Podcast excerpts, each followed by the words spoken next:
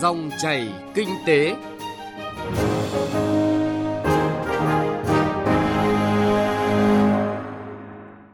Cảm ơn quý vị và các bạn đã đón nghe dòng chảy kinh tế hôm nay, thứ hai ngày 13 tháng 1 năm 2020. Biên tập viên Thu Trang cùng nhóm phóng viên kinh tế sẽ chuyển tới quý vị và các bạn những nội dung đáng chú ý sau.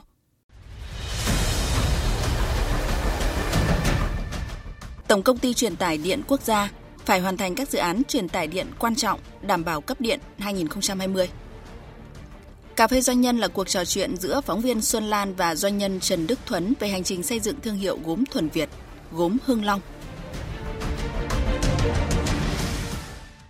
Trước hết, mời quý vị cùng nghe một số thông tin kinh tế nổi bật.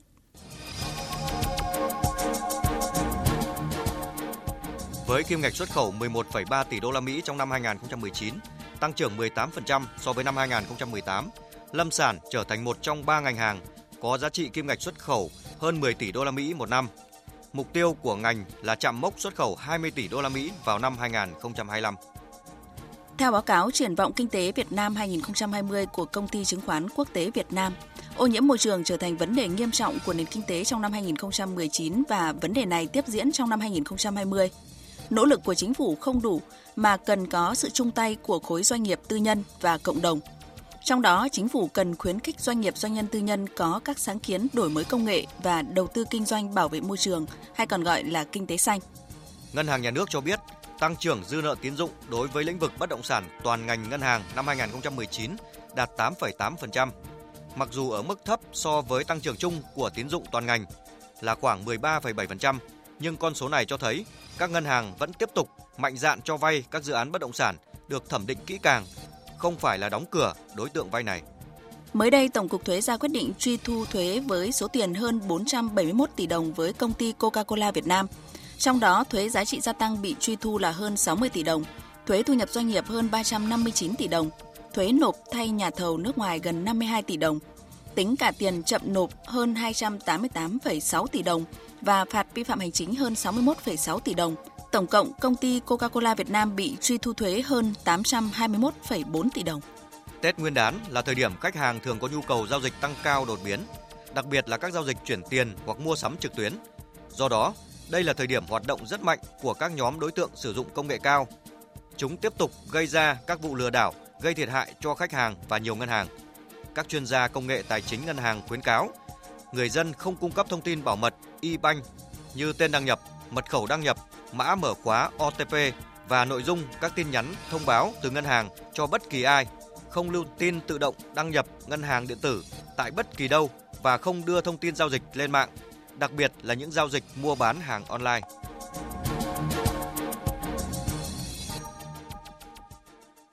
Thưa quý vị và các bạn, Xác định hệ thống truyền tải điện quốc gia có vai trò đặc biệt quan trọng trong việc đảm bảo cung cấp điện và cân đối điện liên vùng, nên công tác đầu tư xây dựng gắn với quản lý vận hành an toàn, hiệu quả hệ thống truyền tải điện luôn được quan tâm chú trọng, nhất là khi lưới điện 500 kV được Thủ tướng Chính phủ ra quyết định là công trình quan trọng liên quan đến an ninh quốc gia.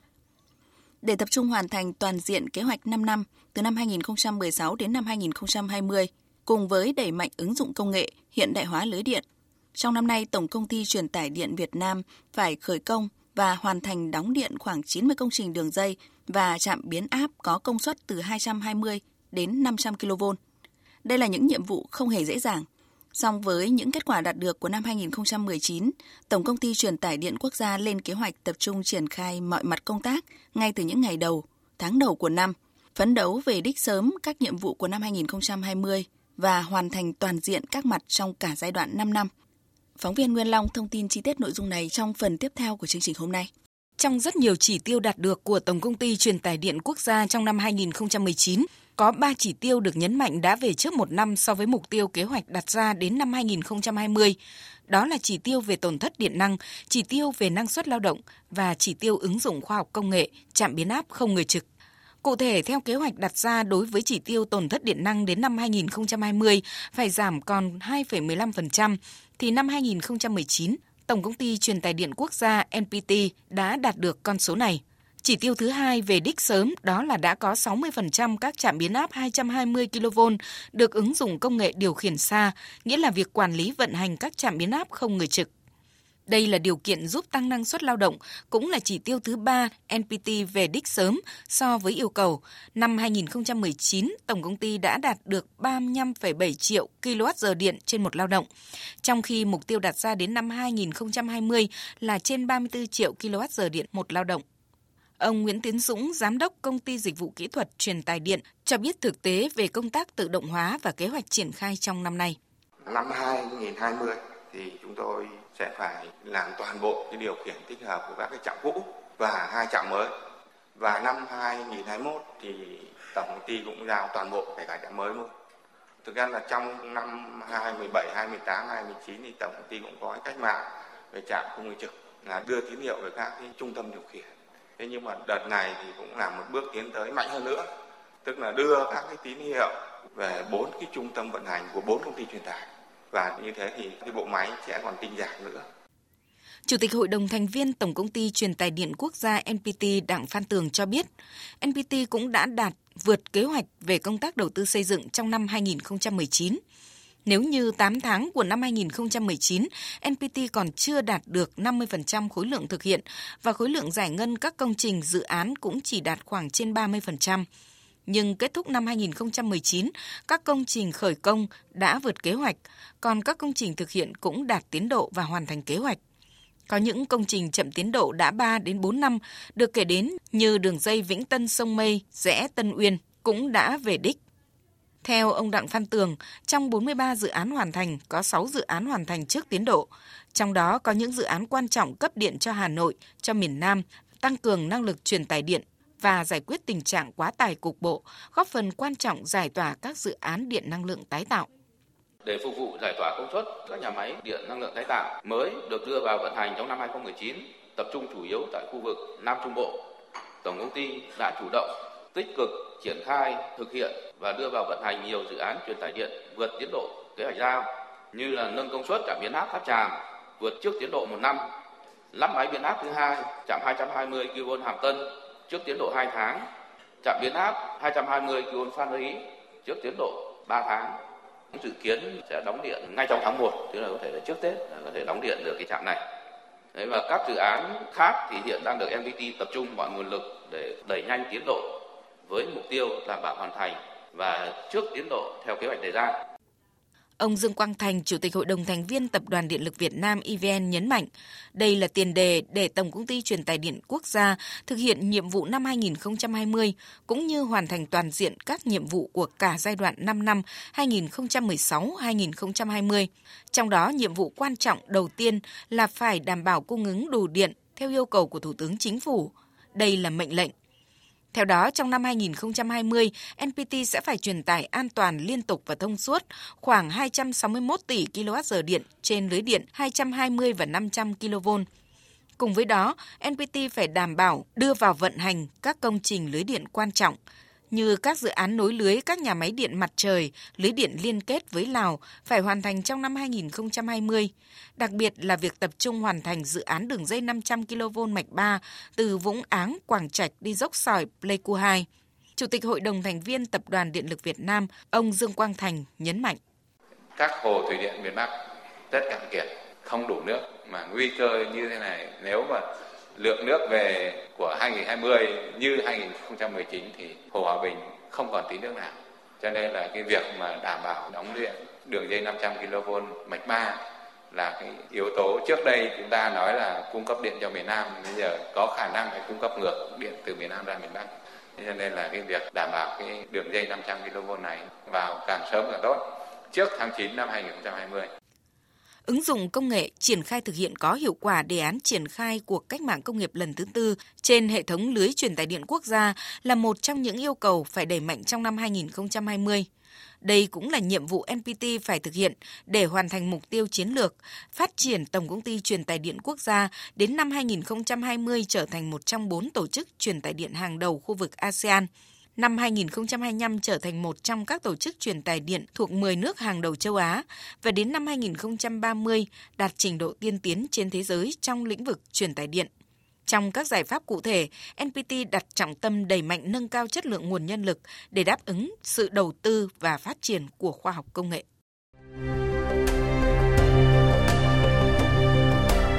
Cà phê doanh nhân.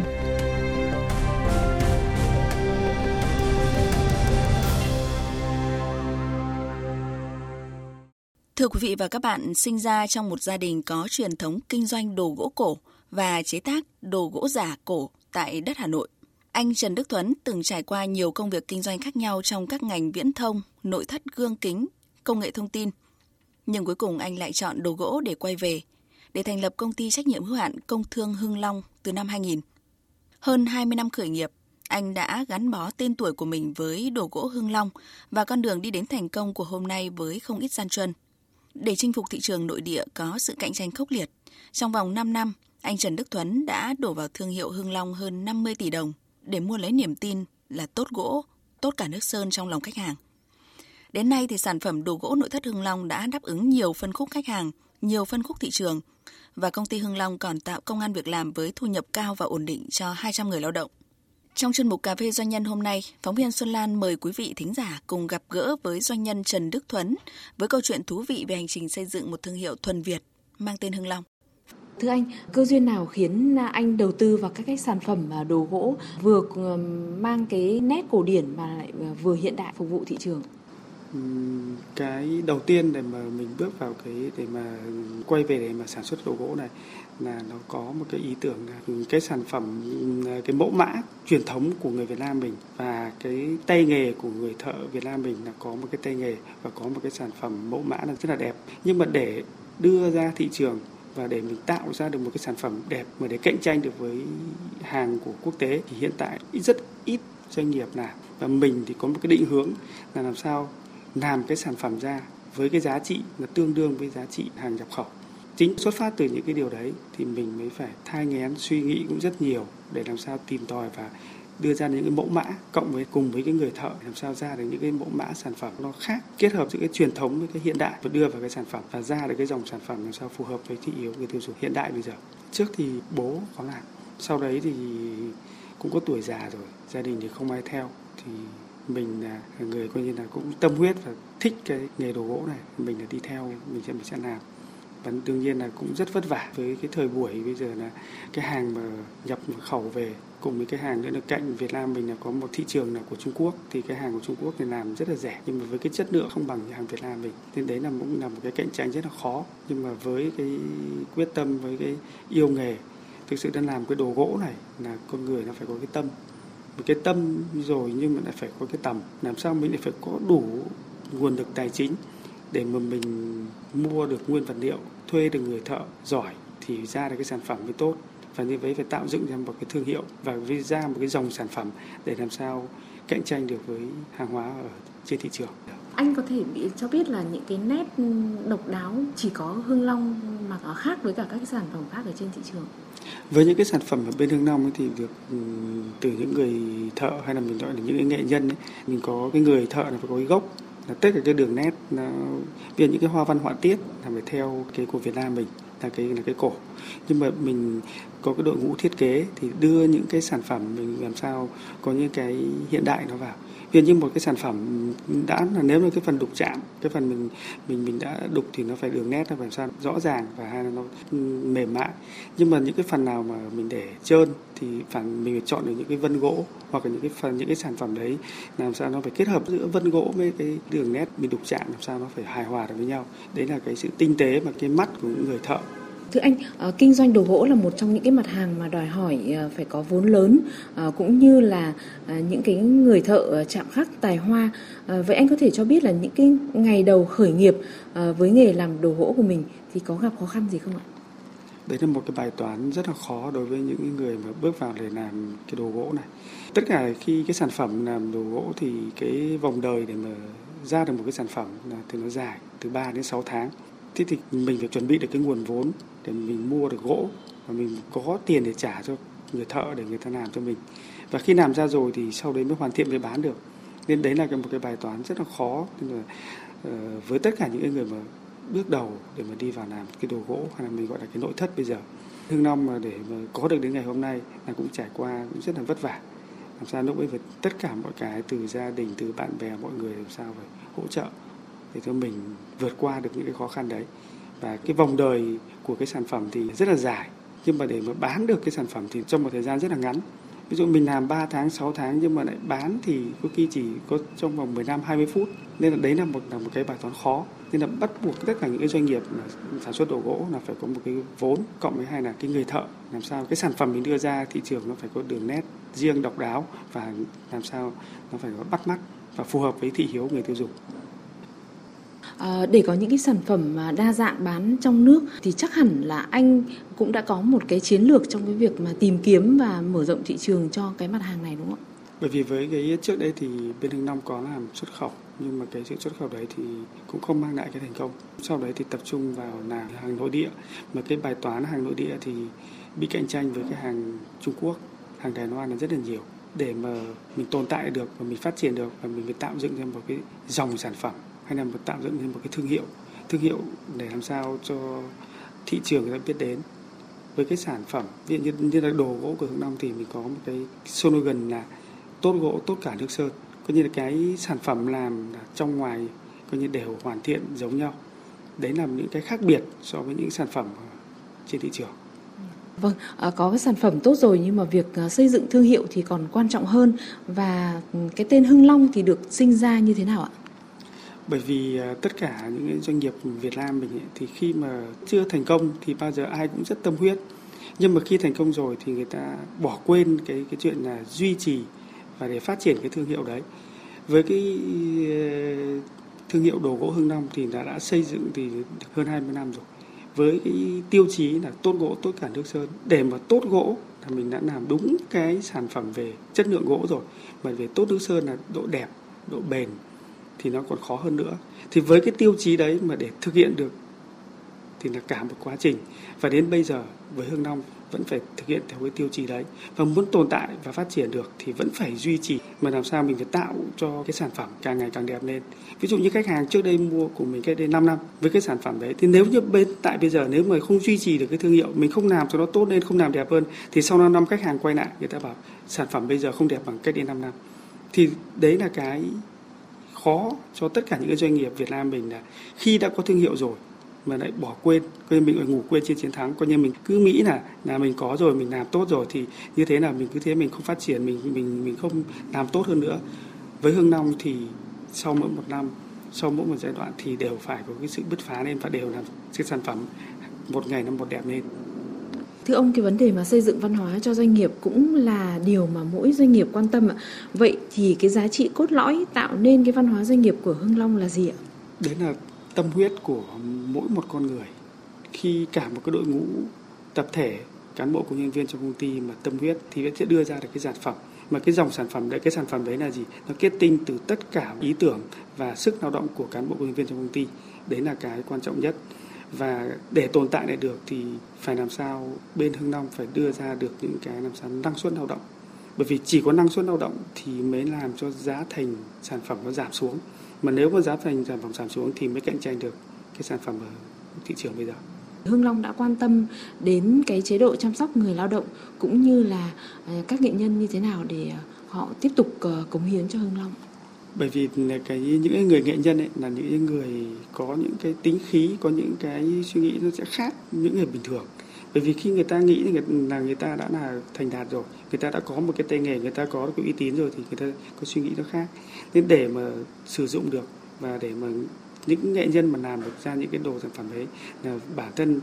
ngoài chế độ đại ngộ về mặt lương về mặt thưởng thì nó còn có một, một cái nữa đó là xuất phát từ cái tỉnh mình phải có cái tình với người lao động và người lao động người ta cũng phải làm sao làm ra những cái sản phẩm để làm sao cống hiến đưa ra trong ngoài xã hội những cái sản phẩm mà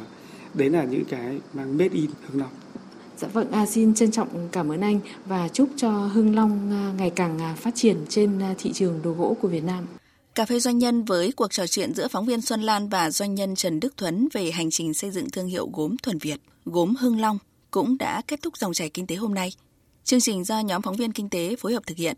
Xin kính chào tạm biệt và hẹn gặp lại quý vị và các bạn.